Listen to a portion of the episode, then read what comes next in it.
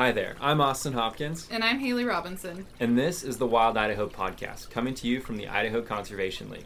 The Idaho Conservation League is Idaho's leading voice for conservation, protecting the air you breathe, the water you drink, and the land you love. Each month, we'll be exploring a new topic or current event that impacts the environment in Idaho. Join us to learn about the work that we're doing and how you can get involved. Thanks for listening. Welcome, everyone, to another episode of the Wild Idaho Podcast. I'm joined by my co host, Haley Robinson. Hello, listeners.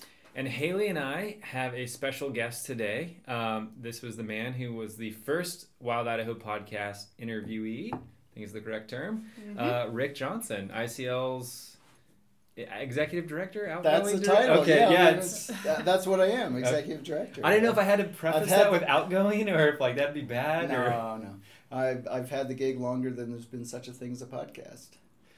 That, Well, that's true. that's some context for what we're about to talk to you today. Um, Rick, as I kind of alluded to, and most of our listeners are going to be well aware of, um, you have you've done so much for ICL for so many years, and now you've bought a tiny home or a van. You're gonna, sprinter van. Sprinter van. You're Yep. going to live that van dweller life, and um, and you're leaving ICL um, in a professional capacity. You're always here with the family, but part of the reason we, we do this podcast is to capture the stories of ICL, not only what we're currently working on, but really ICL's history. And there's arguably no one better to talk to you about ICL's history than you. So I know you're busy. I know you're you're chasing down a bunch of things, but thank you so much for being here today to talk to us and just kind of chat about all the work you've done over the years. Sounds great. I look forward to it. Yeah, Rick, I'm wondering if you could start out with just a kind of 30,000 foot view for our listeners who may not know as much about your background and history. Like, how'd you come to ICL? How long have you been here?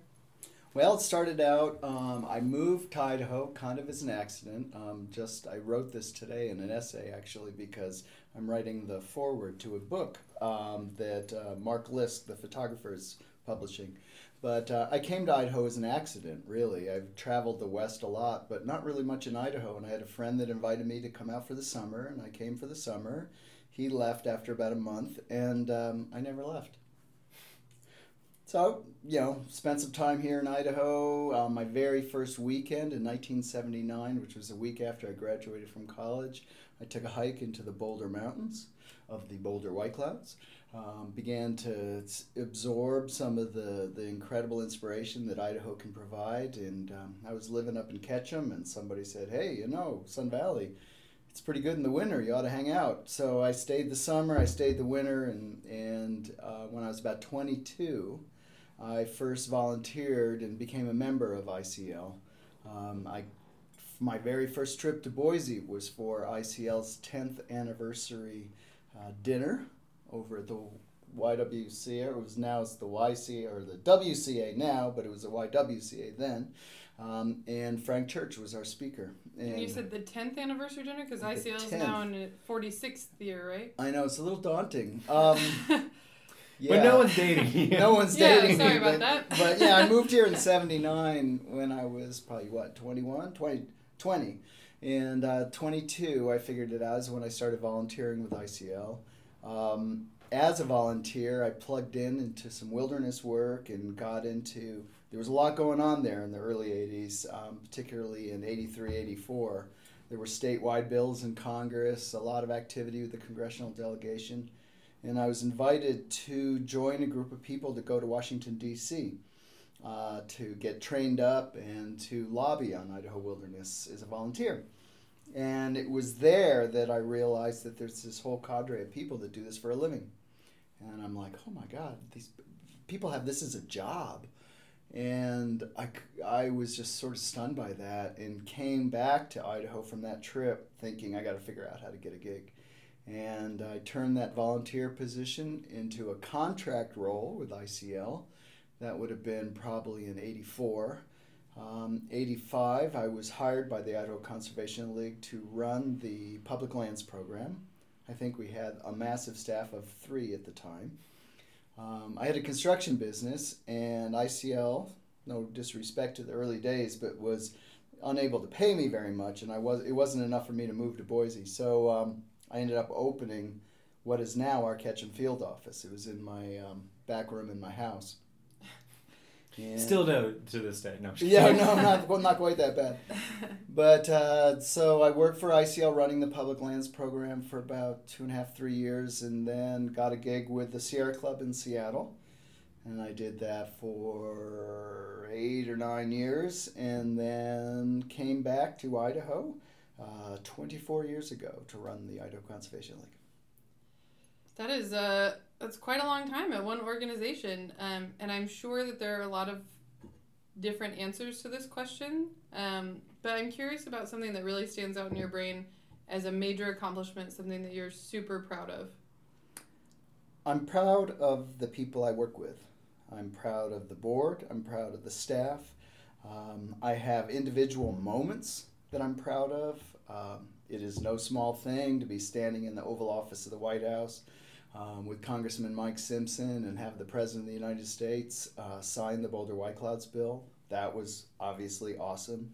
Um, to be in the East Room of the White House and watch President Obama sign the Owyhee Canyonlands Wilderness Bill from the front row, you know, from six feet away, that was awesome. Um, having ICL stop the largest source of airborne mercury in the United States, that was awesome. Um, but is significant is that those things were they were cool for what we did, but what we've changed, I think, is the culture of conservation in Idaho and ICL's how we work, how we build bridges, how we build collaborative relationships, how we develop an ethic of conservation, and the degree that that is embedded into the staff and embedded into the board, embedded into the building we're sitting here, is something that I know will endure. And so when I walk away from the Idaho Conservation League, which I will be doing on a professional level in June, um, I'm really um, kind of in awe of the degree that some ideas that I had about how we had to change the practice of conservation have really been embedded here. So I'm I'm curious. Your uh, this is going to be kind of a free flowing question here, but I, I feel like you have this fantastic legacy with ICL. A big part of which is the Boulder White Clouds, and and you just told that story of you know one of your first weekends in Idaho. You hiked into the Boulder White Clouds, or the Boulder Mountains.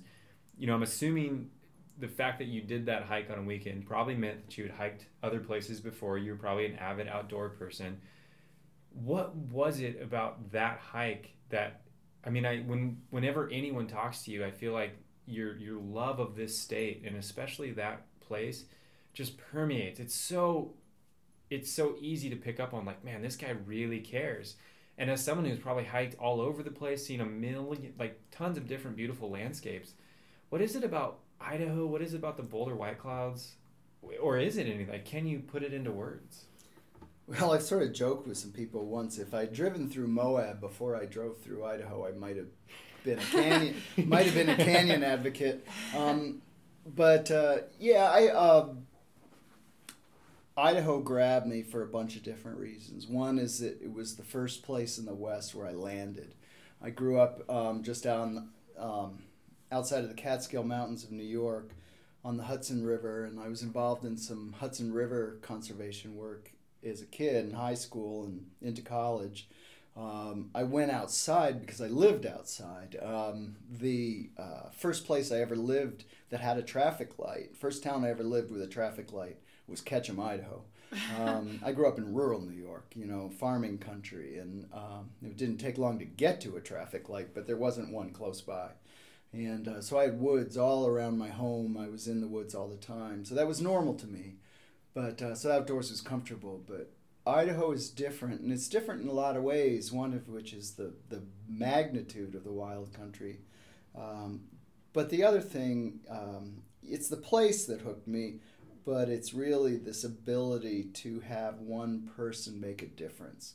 And Idaho is where I learned that one person stepping forward at a public hearing, or one person writing a comment letter, or one person showing up at a city hall meeting um, can make a difference. And I learned that through ICL, certainly. I also learned it for a time I spent as a reporter. Um, I would cover city hall meetings and I would cover zoning meetings and all that kind of stuff up in Ketchum for the Idaho Mountain Express. And I could see an individual citizen impact the direction that the city council was going. But I also really learned it myself at ICL, and that was pretty amazing, really. And so that empowered me. But as years went by, I realized that the strength that I might have is that I could I could bring other people to the party. I could organize others to show up. If one person can make a difference, 10 really can, or 100 really can. And now I'm in this remarkably enviable place where I'm on the front end of tens of thousands of people. And every once in a while, we all speak up at once. And we've defeated crazy things in the legislature. We've passed or we've defeated ballot measures that are bad for the environment. We've passed ballot measures to protect the Boise foothills, things like that. And um, it's, it's incredibly inspirational to see that lesson of one person can make a difference um, multiplied over and over again. And that's it's pretty good work if you can get it. I have a question. Um, thinking a little bit about internally, we've talked kind of about the future of conservation. The old guard, people who have been in their jobs like you for you know a couple decades, making giant differences in the work, are starting to kind of phase out and enter different phases of their life, retirement, living in a sprinter van, whatever. Mm-hmm. and so, with this new generation of people entering conservation and environmental work, what would you tell those people? Do you have advice or thoughts about how they should approach it or what they should be thinking about or how to make the biggest impact for themselves or the places that they care about? I think the key thing is the where I was just talking about how one person can make a difference. There's lots of different ways to do it now. Um, social media connects so many more people. Um, that is good in a lot of ways. I think it's bad in some other ways because it it cheapens the the impact that you can have. So I guess one of the things I'd say as advice is don't think because you like something on Facebook or that you comment on something on Facebook that you're doing something. Um, there's a phrase from who knows when, but it says 90% of life is showing up. Um, there are times where you really have to get out there. And I think the political challenges of today, be they in the White House, be they in the Idaho legislature, or be they with global climate change, require that we show up. And if you don't show up, other people will. And that's when we get ourselves in trouble. I think our de- democratic system is incredibly powerful, but democracy is not a spectator sport. You got to show up. So I guess my greatest advice is the same thing that our founding fathers said way back in the 1770s. Um, this is a government of the people, for the people, by the people, and it means you have to show up. It's fascinating how so often we hear we get caught up in the latest technology, be it social media or be it some like interesting way to engage with folks, and yet it still comes down to that that principle of showing up, being the voice for the thing you care about. Um, Voting. yeah, dare I say, speak truth to power. One of my yeah, favorite for sure. sayings. Absolutely. No, I was just last week. I was up in Coeur d'Alene and I had four hours with Mary Lou Reed, who is um, our lead founder. And, you know, sort of, you started the podcast by saying something that I, you know, I can talk about ICL for days at this point. And I'm one of the rare people at this point that bridges the early days of ICL. I wasn't around for the start, but I knew the people that were around for the start. They were friends of mine and colleagues. And some of them are passing on, but I spent four hours with Mary Lou, and, and we were talking about these changes. But she is in her 80s, just as active as she has ever been. And to see that is very inspiring because I know I will be active to the end because it's frankly fun. um, I, I enjoy it, and I also see the, the rewards. But um, that opportunity to engage in the, the, the joy that can come from seeing something you care about um, positively transform, whether it's you know healthcare expansion for citizens of Idaho, whether it's issues related to energy sustainability, whether it's the air you breathe, water you drink, any of this stuff. Um, there's so many ways to plug in, and it's frankly fun and inspiring, and it builds community. And you know, I met my wife through ICL. I met some of my closest friends through ICL. One I of met, them named Haley Robinson. met all kinds of people that are through ICL, and it's it's uh, these are lifelong things. Um, the pursuit of doing good brings you in touch with good people, and that's um, that's joyful. That's fun. It's a hell of a way to make a living. I've said this a couple times, but I mean it's remarkable that I've had the opportunity to have my entire professional career um, be about protecting this place called Idaho. It's it's I I'm just stunned by that. Can I?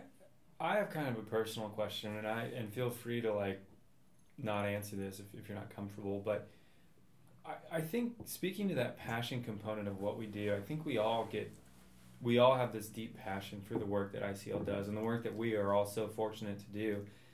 To the extent that that sometimes when people make comments about ICL, you know, I've noticed that I've I've only been here three and a half years, and I kind of take that personally. It's like that's my identity they're critiquing. It's not maybe we legitimately dropped the ball or did something wrong, but it, it feels so personal. And I imagine, you know, someone who's been with this organization for so long and, and really built this organization to what it is today, how do you how do you handle that? Like how do you You're suggesting that everything wasn't perfect? Yeah. no, well, I guess the how like how do you not take it personal if someone Yeah. says something with ICL? Uh, it's you know that's a that's a good there are a couple different piece layers to that one is we make mistakes and some of those mistakes are little. Some of those mistakes are big strategic ones.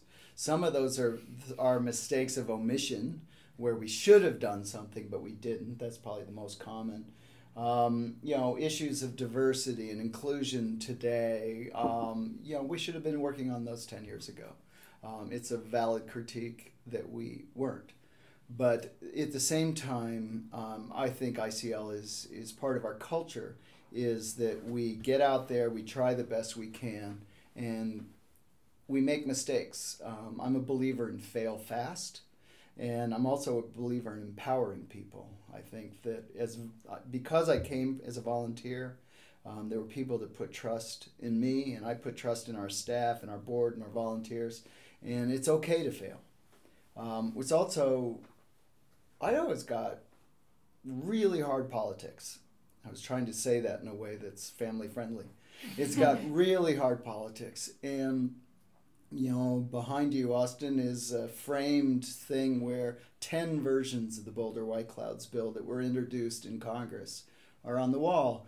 And the fact that it took 10 introductions of that bill, 15 years in Congress before we got to the president's desk, suggests not everything went right. But I, while we're on this subject, I just want to note for folks. So, as as Rick's pointing out, there's ten of these. Idaho's politics are hard, but it's also there's an optimism to it, and so there's there's notes on every bill. Um, some of them say this is the one. Um, what are some of the other notes? You you can probably recite these now. Um, oh, all in. Um, The latest and best version. late- yeah. I Here mean, we go again. They, not one of these bills says I'm over this. I don't care anymore. There's No. this there's this optimism that's captured. The last one, though, that Simpson wrote, these are all notes that are written by Mike Simpson. He would introduce the bill and then he would send me the copy. Because in the very beginning, I knew we were doing something historic. I just didn't think it would take 15 years. But the very last one, which was at the heart of the National Monument campaign, and we had reached the point where we were either going to pass the law in Congress or the president was going to create a national monument. And at that point, he introduced the final version. And Mike Simpson wrote, the Elvis version, quote unquote, it's now or never. And it's pretty awesome. Yeah. Because by then I was pretty sure we were going to win. And um, yeah, it's pretty cool. And right next to it is the picture of me with Obama and the bill signing and, and my, uh, my uh, not copy, what do you call it? My pen from the bill signing. Um, I'll note that we as a staff were in the Idaho History Museum just last week looking at Mike Simpson's uh, cop or not copy again. I can't I don't even know what you say. Um, his pen from the signing. Um, many people don't know this, but it's when a president signs a bill, they take six or eight identical pens and sign part of the name with one, part of the name with the other, part of the so that a handful of people can get one of the original pens, which is sort of a weird DC Interesting thing. tradition. Interesting tradition, but that's why I have a pen and why there's also one in the museum. Well, and echoing something Austin said, even though there are 10 versions, it also speaks to some amount of perseverance, right? That, Yeah, don't give up. you, yeah. I guess that goes back to the one person makes a difference. I can tell you for sure that time that you go out there and test your one person makes a difference, it's possible you will not win. And so, or will um, not win 10 times in a row, perhaps. yeah, for 15. t- Actually, while we were in the White House, the president was saying something to Mike Simpson, saying, Wow, this is amazing. You've been working on this for 15 years. And, and Simpson turned to me and said, Well, Rick here, he's been working on it for 30. Um, and it's true, I was working on it for 30. But yeah, you're not going to win the first time, and you're not going to win the second probably either. But um, you will see other things happen. You will make new friends. You will have new relationships. You will have you will see progress that might not be the singular pro- piece. You know, the folks working on global climate change right now are not any single one of them going to solve it, but each and every one of the people that are in it for real are going to see some incremental piece. Um, and you have to celebrate those incremental steps. Um, and I think that's one of the strengths of ICL. Um, we are comfortable with incremental wins, and we have built that into our culture. And if you're, um, I'm not a sports person, but you know, if you think about baseball, we win with base hits. We win with the small hits, the small sort of ugly play. Um, and if if you're swinging for home runs all the time, first off, you don't get them. Um, the other thing about it is you look like you're crazy. And one of the things that I'm also very proud of at ICL is we don't look like we're crazy. You know, we're sitting in this building we own. It's a block from the Idaho State House. Um, legislators. I mean, it used to be that I was trying to figure out some way for us to climb in the window and get into these various tables where deals are cut. Now the door is open. We walk in the front door and we sit down. Every single member of our staff has the ability to walk in the front door of the halls of power in this state. And uh, that didn't used to be true. So I feel good about that. As I- you, oh, sorry. I just want to attest to that. When I first started with ICL, um, I would walk into these these big rulemakings as a no one. No one recognized me. No one even knew my name. But the moment I introduced myself as a, a staff member of ICL, people listened, and I think that's that's a testament to the the culture, the organization you've built here. And um, you know, I think a lot of us newer staff are very appreciative that we have a voice at those tables, and, and one of those things that's so important for us not to take for granted. So thank well, you. one key thing about that is is the word you said um, that that I've built it, and and I had a role in it to be sure, but um, the key thing that led to being able to build this is is being supported. Um, Hillary Clinton years ago said it takes a village, and it really does take a village, and uh, we would not be where ICL is today were it not for the fact that we were supported by these extraordinary people like Mary Lou Reed, who created the organization in 1973, by people that took a leap of faith and just forked over a couple early donations, allowed us to hire our first staff, and to build the organization from this scrappy bunch of activists to something more akin to a institution. I don't think anybody doesn't believe that ICL is here for the long haul, and that took the support of thousands of people across the state people investing in something that that it's hard to put a value on, but you feel it in your gut, and that people have invested in ICL is an extraordinary thing. And then that we were able to bring in this talented group of people over many, many, many years on our board of directors, over many, many years on our staff. Um, and now I'm in this place where, um, you know, we had a staff meeting the other day where we were looking at a photo archive.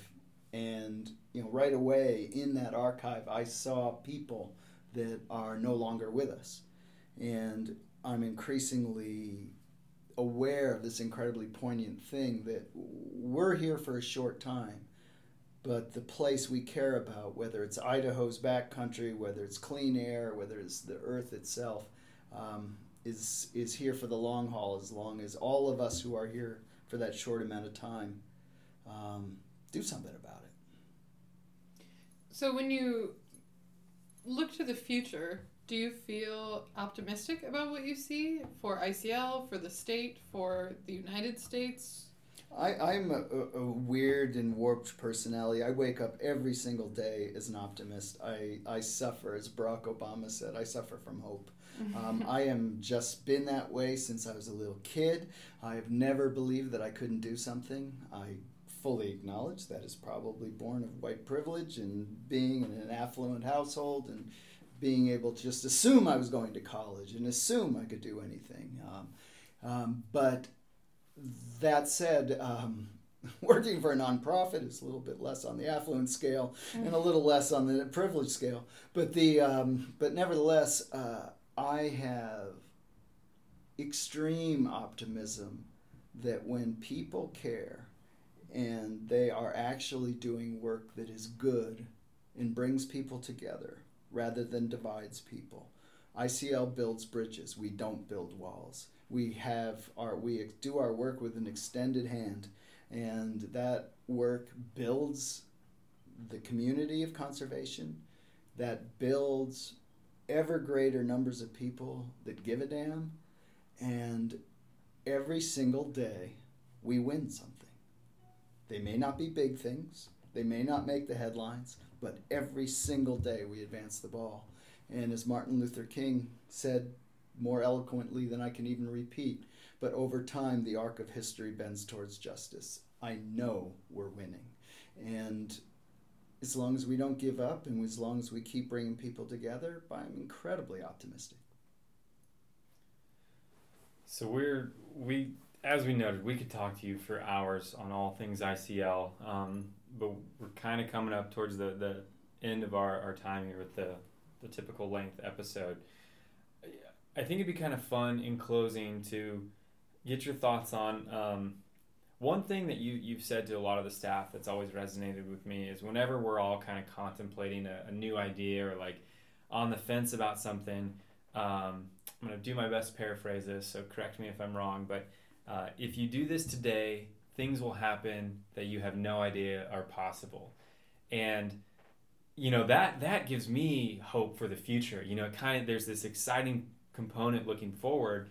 I'm curious from your perspective, looking back, um, seeing where you are today. Can you trace that back to one moment where you, when you look back on on your time doing this work, you say, "Man, had I not made that decision on that day, I wouldn't be where I am today." There's a bunch of those. Um, just using that that quote you were you were giving to me, um, right in back of me on the wall. There's a little message posting right here, and it's it's just one of those while you were out phone messages. And it's from a person named Del Langbauer at the Harder Foundation. It's dated March 4th, and it doesn't have the year but I can tell you that it was probably 1996. And it says, please call before you go uh, regarding endowment grant proposal. And that was a challenge grant that the Harder Foundation gave the Idaho Conservation League. And it was Del Langbauer who told us at a board meeting if you do this well, things will happen you have no way of predicting today. And that is one of those messages that I could tell when he said it that I would never forget it for the rest of my life. And it was a snowy day at Redfish Lake at our Wild Idaho conference. And he was challenging us to raise $150,000 for our endowment. And if we succeeded, we had two years to do it. And if we succeeded, we couldn't come back to the foundation for any money for seven years. So I was confident we'd succeed, and I was also thinking that I probably wouldn't be around at the end of that seven years, so I didn't care. um, so, um, but that was a long time ago. Um, we raised that hundred and fifty thousand dollars in eight months. We ended up raising a million dollars to create the ICL endowment, and what we did in that time, and what I did in that time, is stop asking for donations to support our day-to-day work, and I began to ask for support to support an organization that would endure longer than I would, would endure longer than you guys will, and that was here for the future.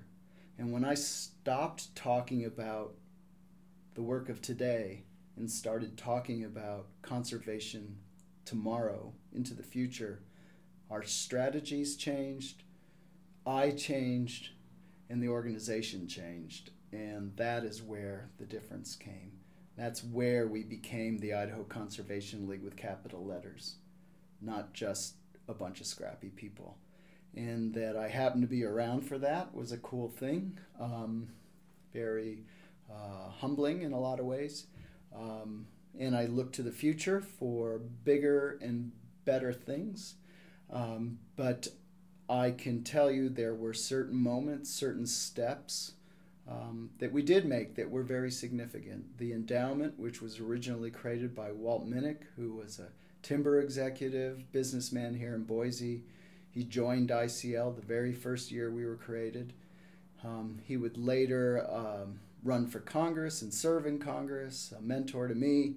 Um, but when he created the or when I called him to say that we had finished the campaign where he challenged us to raise a million dollars, when I called him to say we had pulled it off, he said, You will do many great things in your career, but there will be nothing more significant than having created this endowment.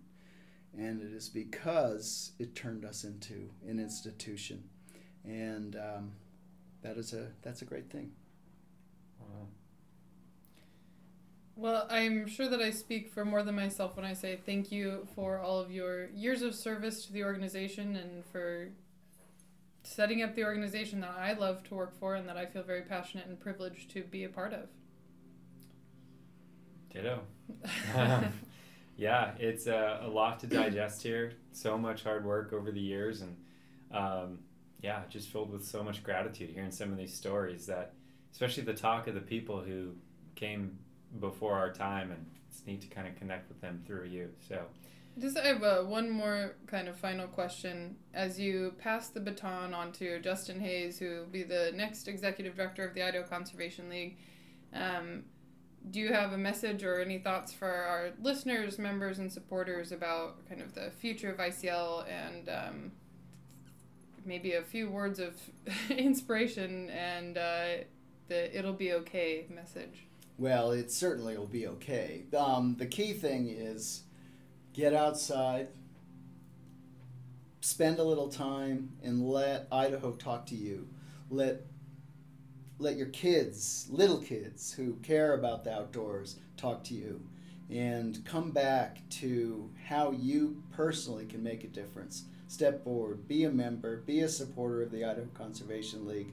Um, we were founded back in 1973 to keep Idaho, Idaho. And over all that time, that has changed so much about what that really means. So I just encourage folks to participate, be part of it, and um, remember that one person can make a difference. Nice. Always good advice. Um, that wraps up another episode of the Wild Idaho podcast. Thank you, everyone who, who has been a member for years and has are part of the I, uh, ICL family. We truly appreciate it. Um, for those listeners who aren't an ICL member yet, go to idahoconservation.org, click on that join button, and join our family. We'd love to have you. Um, this kind of support makes all this work possible. Everything you just heard Rick talk about over the years as well as this podcast. So we, we truly appreciate all that support. And if you enjoy listening to the Wild Idaho podcast, please share it with your friends, family, neighbor, mailman, whoever. Uh, leave us a comment. Tell us if there's any topics that you'd like to hear us talk about, and we'd be happy to um, put them into the hopper. And with that, we'll see you guys next time.